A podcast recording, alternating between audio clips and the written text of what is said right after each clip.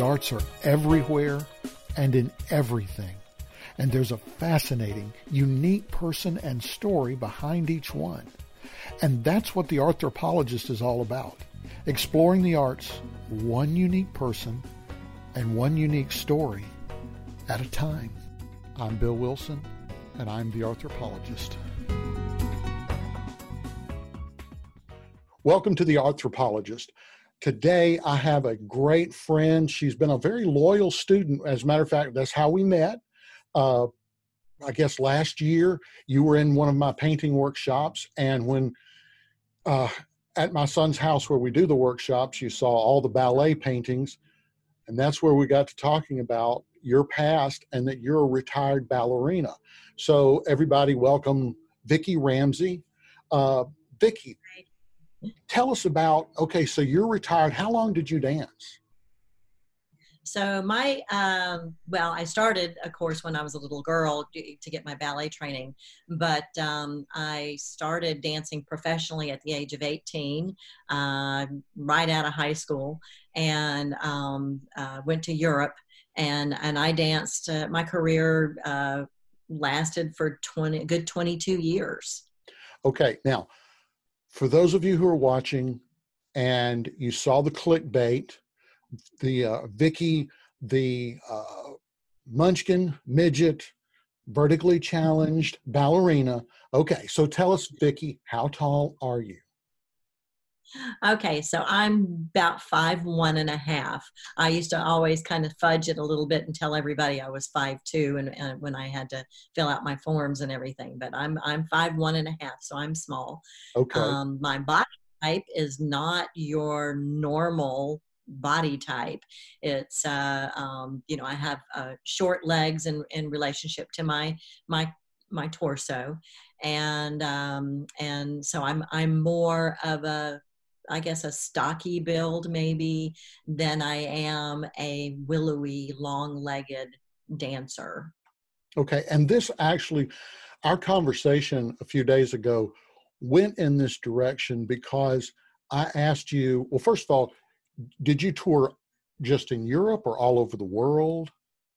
Well, with the companies in Europe, it was mainly Europe. And then when I came back to the States and finished out my career in the States, of course, it was all over the United States and again back to Europe some. So basically, really pretty much in the Western world. Okay. Well, I asked you, where was your favorite, most receptive places to dance, and where was the least favorite, favorable audiences to dance at, and where was the least favorite? So I would say that Ireland probably did not support the arts that much. There wasn't that much. In fact, sometimes we would be performing to about, you know, a handful of people in Ireland. And that was mainly out in the rural areas, of course, but still, it was not as popular as, of course, I'm sure everybody's familiar with all the Irish dancing. And so we, as a ballet company, were not really well followed. Right. And so, but then I asked you, okay, where were you based when you were in Europe, and you were based in Ireland? In Ireland, yes. Okay. So tell us, Ireland's, you know, it's just not a big ballet area, a big ballet country. Right. What possessed you then to go to Ireland to start to have a career as a ballet dancer? Okay, so I started out my career in Belgium with a company that we just mainly did the classics, classical ballet. And there was a girl there that had joined the Irish National Ballet Company, and they happened to be looking for a small girl. And so she said that she knew of a small girl that was a good dancer and contacted me, and then I auditioned for the company. And so that was what drew me there, was you know, the opportunities to be dancing with someone that's more my size. And then also Ireland had, they brought in a lot of people from Europe and all over. So I had lots of opportunities to work with great choreographers, great dancers, great teachers, ballet teachers. And so it was, it ended up being a wonderful opportunity for me as far as growing as a dancer. Right. Now, you told me someone had told you basically that you were qualified in their company to advance up, but you were just too short. And tell us a little bit about that, because that's actually what got us started in the whole Ireland direction. Sure, yeah. So I was received my early, very early training sort of as a young girl with this school. And the school was very stylized. At the time in the 60s, 70s, George Balanchine was very, very, very prominent on the American scene. And they were very stylized in the Balanchine training and choreography. And so at the age of 13, they invited me to audition for the company. And I did, and it was, of course, it was an apprenticeship, and they, throughout the year, you know, we had to, when it came time to move up, we had to audition again to move up into the company, and so we all did, the apprentices all did, and they took myself and another apprentice girl into a room, and I was excited. I thought, oh, good, I get to move up, you know, and so the girl, one of the girls, they said, you know, they invited her to be in what they called B Company, and then they looked at me and they said, Vicki, you're good enough to go into B Company, but you're too short, and you will never be a dancer. Mm. So. Mm.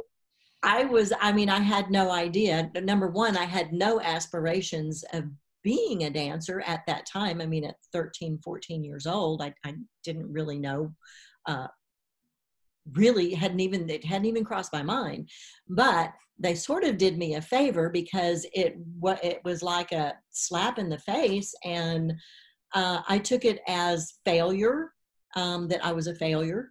And so my parents very wisely looked into what else was around in the Dallas area. And there was another little civic organization called Dallas Civic Ballet, and they took me to audition there, and the artistic director happened to be grew up in France, was born and raised in France, and then his wife was one of the famous American Indian ballerinas, What was her name?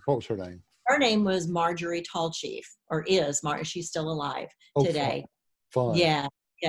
And Mr. George Scabine, her husband, was the artistic director of Dallas Civic Ballet. And I talked to him afterwards, and I said, you know, I've been told I'm too short and would never be a dancer. And he said, no. He was actually from Russian descent, but he grew up in France. And he said, but you're going to have to probably dance in Europe. And you're probably going to, and you're gonna have to work hard. You're gonna have to, and in his words, he said, you're gonna have to be better than everybody else. And so I went to work, you know, basically. And so they almost did me a favor by telling me that I couldn't do it, you know, because then I doubled down. This was in the 70s or? This was, let's see, 60s, late 60s, okay. Early 70s. Well, and you know, what's really interesting is, you know, you and I are pretty close to the same age. I think you're a little bit older, but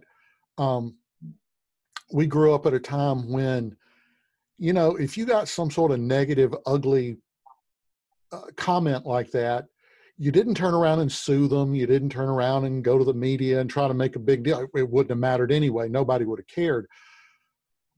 But we had to take that kind of stuff and build on it. And I think that hopefully, I'm hoping that that's sort of an inspiration to a lot of people that are listening that rather than being hypersensitive, and if someone says something that hurts your feelings, well, get over it and make something of yourself, because at best, you had what you told me, like a 21-year career in ballet. About that.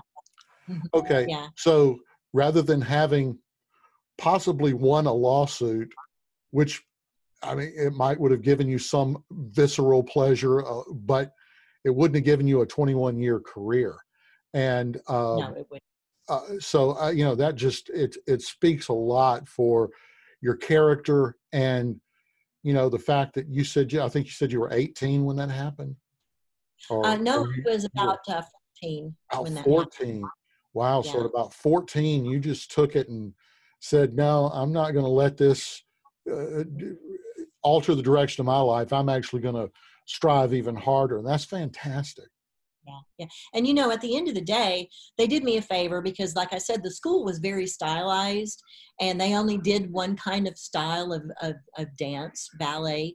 And when I went to Dallas Civic Ballet and was introduced to Mr. Scabine and Ms. Tallchief, that I learned that there was there was modern dance, there was jazz, the classics. We didn't do the classics in the other school. It was more Balanchine style. So it was very narrow. The training was very narrow there. Right. And all of a sudden I'm in this, I mean, I remember the first performances that I did with Dallas Civic Ballet. Of course I was in the Corps de Ballet, but I was a monster in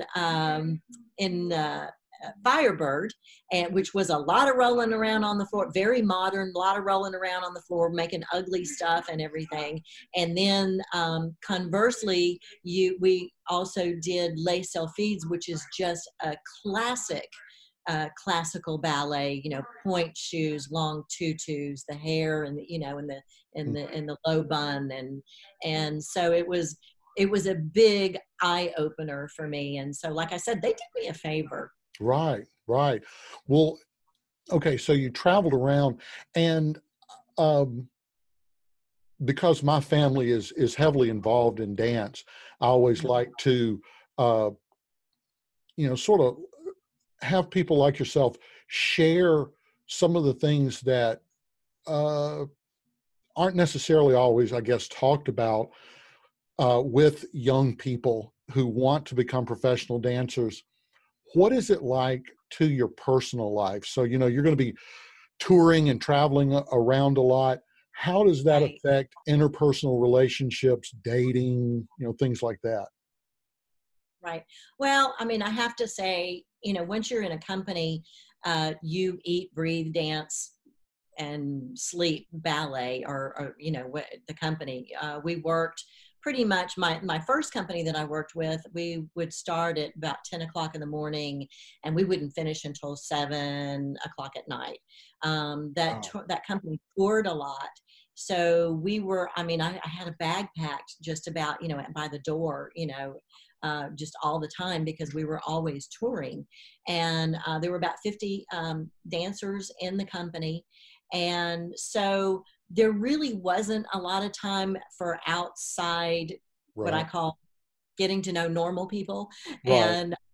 And so, you know, really the people that I dated while I was there were pretty much dancers.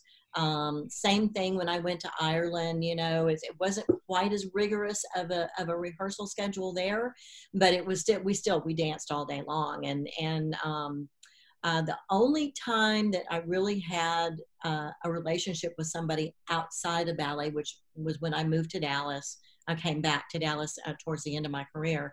And it was difficult for that person because I was on stage, you know, and people were talking about, you know, his girlfriend that was on stage, and, you know, and there was definitely some jealousy there. Oh. And, so I mean, most of us really didn't have, you know, relationships with normal people. Right. So, you know, there's the glamour of being on stage, but it can also take a toll on your personal life. And back when you were touring in the 60s, 70s, I guess up into the early 80s. Oh, yeah, yeah. A lot of listeners will, or watchers of this program, will not be able to relate to the fact that back in the 60s and 70s, especially, even long-distance telephone calls were incredibly prohibitive, because if you were trying to call from Dallas to Ireland or Paris, I'd have to make up the number. I don't know, but you know, it would probably cost the equivalent of $5, $6, $7 or more a minute in today's dollars. So if you missed your mom, if you missed your dad or a boyfriend or something, giving them a call could cost you, you know, a 10-minute call could cost you the equivalent today of 50 or 60 bucks. Yeah. Yeah, probably. Yeah, absolutely. Yeah. And so yeah. I guess, how did you keep in contact? Was it just letters, or did you just do a little bit of calling occasionally? Mainly letters. You know, when I had to call my parents, I had to go to a calling station, because there weren't any, you didn't have phones in the apartments in Europe. Right. And so in fact, you know, very few people had phones in their house.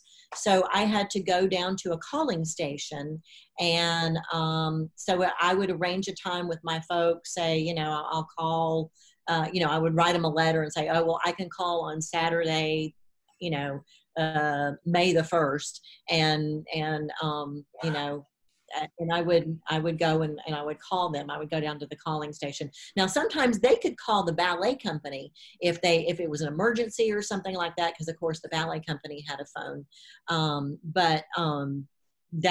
It was, there certainly weren't any cell phones back then.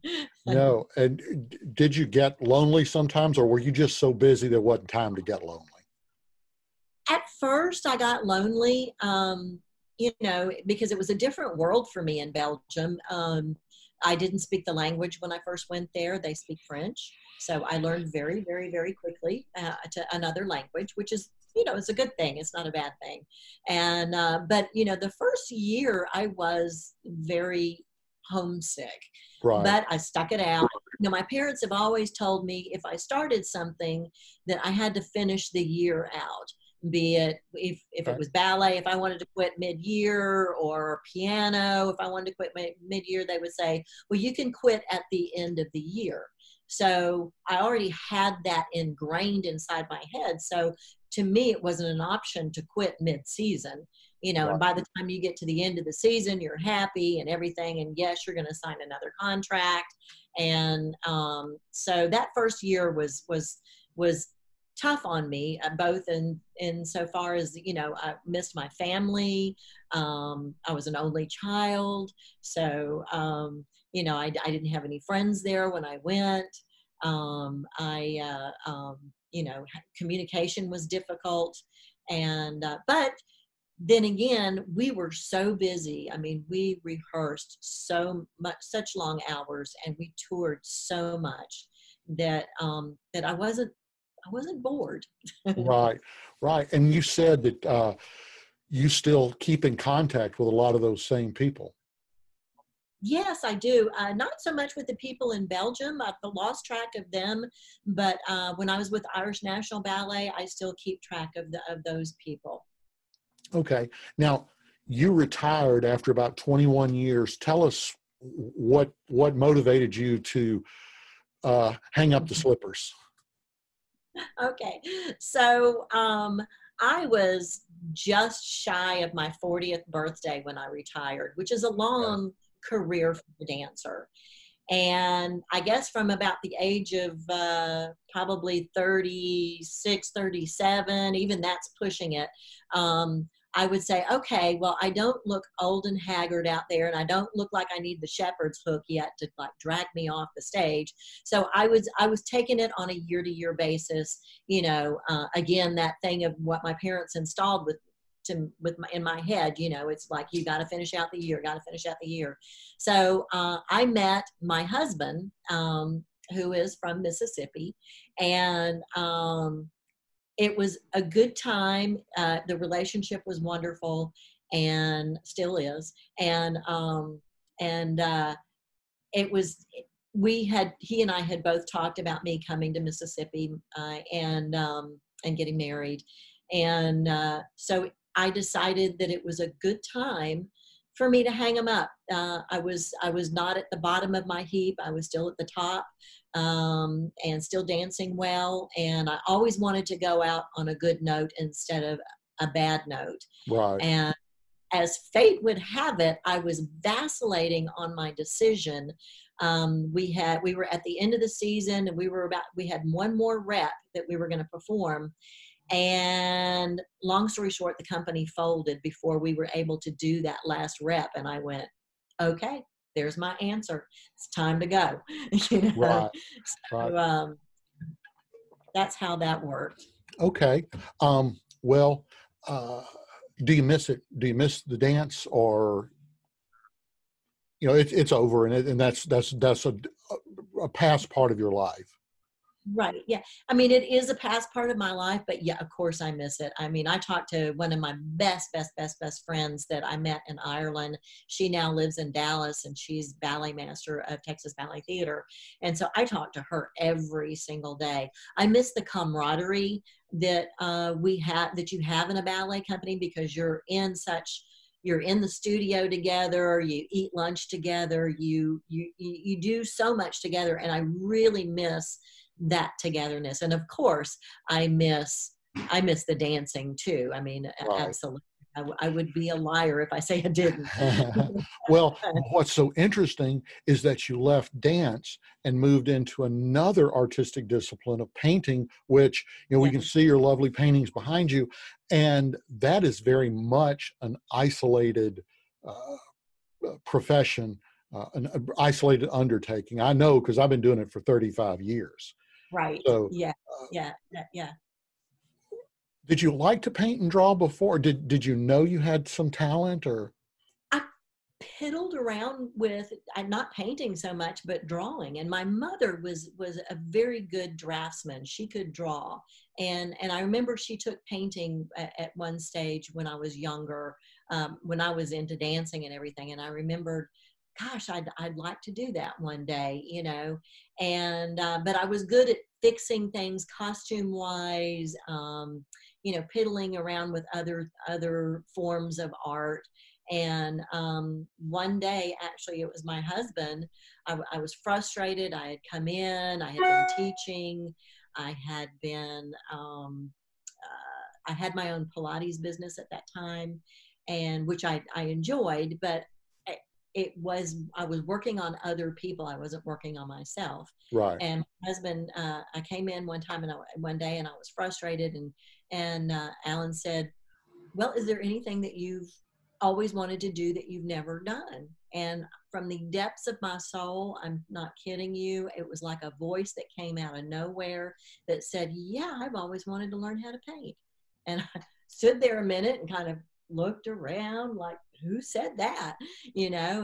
And he gave me an easel and brushes that Christmas. And then, you know, the rest is history. I went looking for lessons and started taking art lessons with Bob Tompkins, and the rest is history. I've met you, and right. And right. So, yeah. Well, I'll tell you, we're about out of time, but before we go, I wanted you to tell everyone, so that they can come visit your website and see your paintings. What's your website?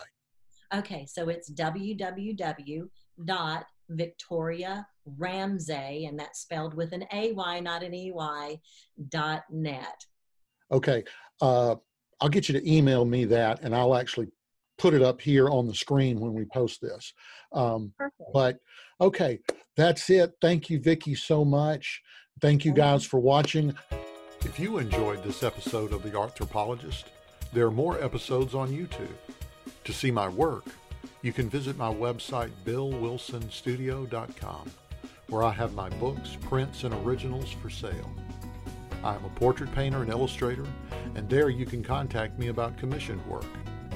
I'm Bill Wilson, and I'm the Arthropologist.